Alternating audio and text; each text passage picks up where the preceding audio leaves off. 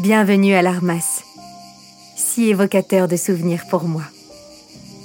Je suis Aglaé, la fille de Jean-Henri Fabre. En ma compagnie, vous allez découvrir sa vie, son œuvre et ses passions.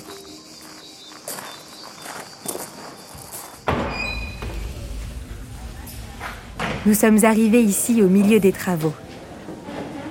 Il faut dire que la maison était inhabitée depuis 16 ans.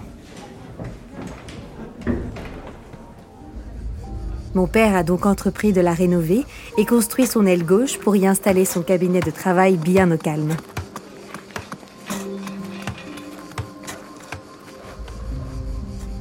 Dans ce délicieux Éden, selon ses propres mots, il comptait bien vivre son tête-à-tête avec les insectes, après des années de labeur.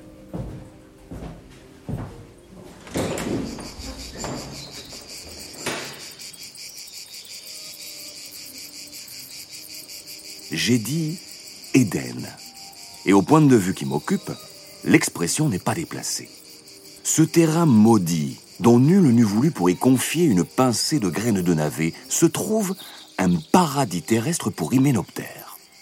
Sa puissante végétation de chardon et de centaurée me les attire tous à la ronde. Jamais, en mes chasses entomologiques, je n'avais vu réunies en un seul point pareille population. C'est là ce que je désirais, un coin de terre. Oh, pas bien grand, mais enclos et soustrait aux inconvénients de la voie publique.